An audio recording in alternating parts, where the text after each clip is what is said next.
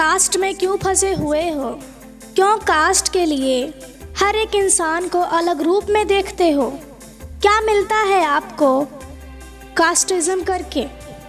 क्या ज़रूरी है किसी शुभ काम के लिए आप कास्ट देखो? अब चाहे वो घर की पूजा हो या शादी का कोई इवेंट हो या शादी ही क्यों ना हो, क्या ज़रूरी है कास्ट को देखना कि किसकी कास्ट क्या है, कि किसकी कौन सी कास्ट है? अपर कास्ट है या लोअर कास्ट है, दुनिया में दिन पे दिन लोगों की आबादी बढ़ती जा रही है। इसीलिए लोगों के काम करने का तरीका चेंज होता जा रहा है, या चेंज हो चुका है। लेकिन ये जो कास्ट वाला रूल है ना, ये अभी तक वही का वही है। लोग भले ही कहते हो कि हम नहीं मानते ये सब, कौन मानता है ये सब? लेकिन नहीं, ऐसा बिल्कुल भी नहीं है। लोग अभी भी मानते हैं, बस कहना नहीं चाहते हैं। वो लोगों को शो तो करते हैं कि हम नहीं मानते ये सब।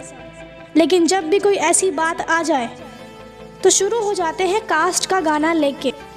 अभी भी कुछ लोगों को कास्ट के हिसाब से काम मिलता है, या वो कास्ट के हिसाब से काम करते हैं। कितने लोगों का तो ये तक मानना होता है कि नहीं, हमारी जात बड़ी है।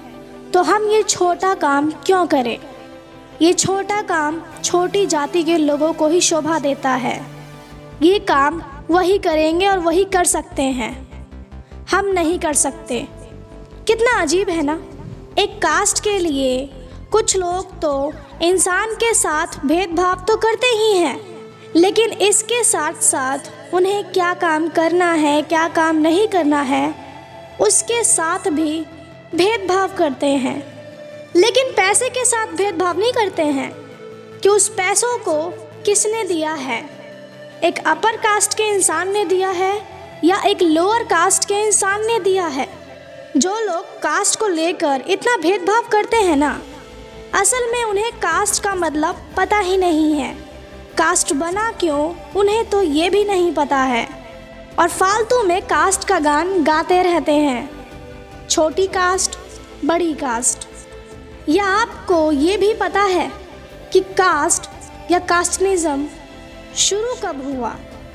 कहाँ से शुरू हुआ? क्यों शुरू हुआ? काफ़ी समय पहले लोगों के गुणों को जानने के लिए उन्हें उनके वर्गों में बांटा गया था, ताकि उनकी पहचान की जा सके कि कौन सा इंसान किस हुनर में माहिर है।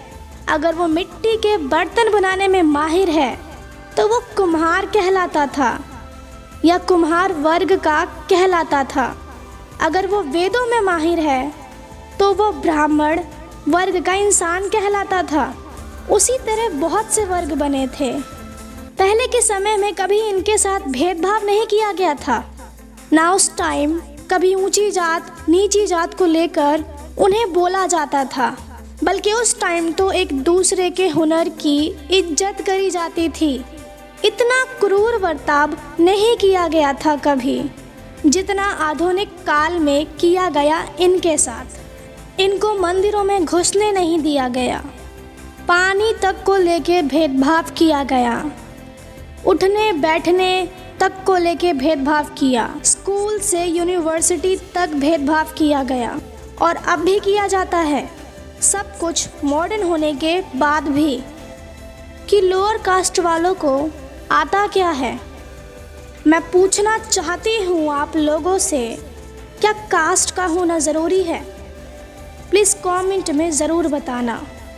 सच बताऊँ तो एक अच्छे इंसान की पहचान उसके कास्ट से नहीं होती है, बल्कि उसके काम से होती है कि वो कितनी ईमानदारी से अपना काम करता है। एक अच्छे इंसान की पहचान उसके व्यवहार से होती है। ना कि उसका कास्ट उस इंसान को अच्छा या बेहतर बनाता है।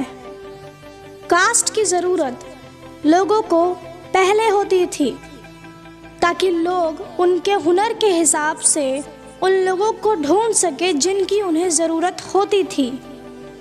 लेकिन अब तो ऐसा नहीं है ना? अब तो लोग वही काम करते हैं जो उन्हें अच्छा लगता है। या जो वो कर सकते हैं। अब ज़रूरी नहीं कि सुनार का बेटा सुनार ही बने। इंजीनियर भी बन सकता है या बन जाता है। ज़रूरी नहीं कि एक गटर साफ़ करने वाले का बच्चा गटर ही साफ़ करे। डॉक्टर भी बन जाता है। कितने तो आईएएस ऑफिसर तक बन जाते हैं। तो आप कौन से जात के लिए जीते हैं? या कौन से जात में जीते हैं? या किस जात के घमंड में जी रहे हो? बुरा मत मानना। ये वर्ड सिर्फ़ मैं उन लोगों को बोल रही हूँ जो सच में कास्ट को बढ़ावा देते हैं। जब सरकार खुद कास्ट को हटाना चाहती है तो क्या आप इस काम में सरकार की मदद नहीं कर सकते? क्या आपके कास्ट के रूल से छोटा है देश का कानून? नहीं ना? सबसे पहले देश का कानून है। तो आर्टिकल 15 के तहत सबको समान दर्जा दो ना कास्ट का रूल हटाओ ना या कास्टिज्म को हटाओ ना तो उखाड़ फेंको ना इस कास्टिज्म को। अगर देश को अंदर से स्वस्थ बनाना है तो क्या इतना छोटा सा काम आप नहीं कर सकते? इसमें आपका ही नहीं, पूरे देश का भला होगा। क्या आप अपने देश के लिए इतना भी नहीं कर सकते?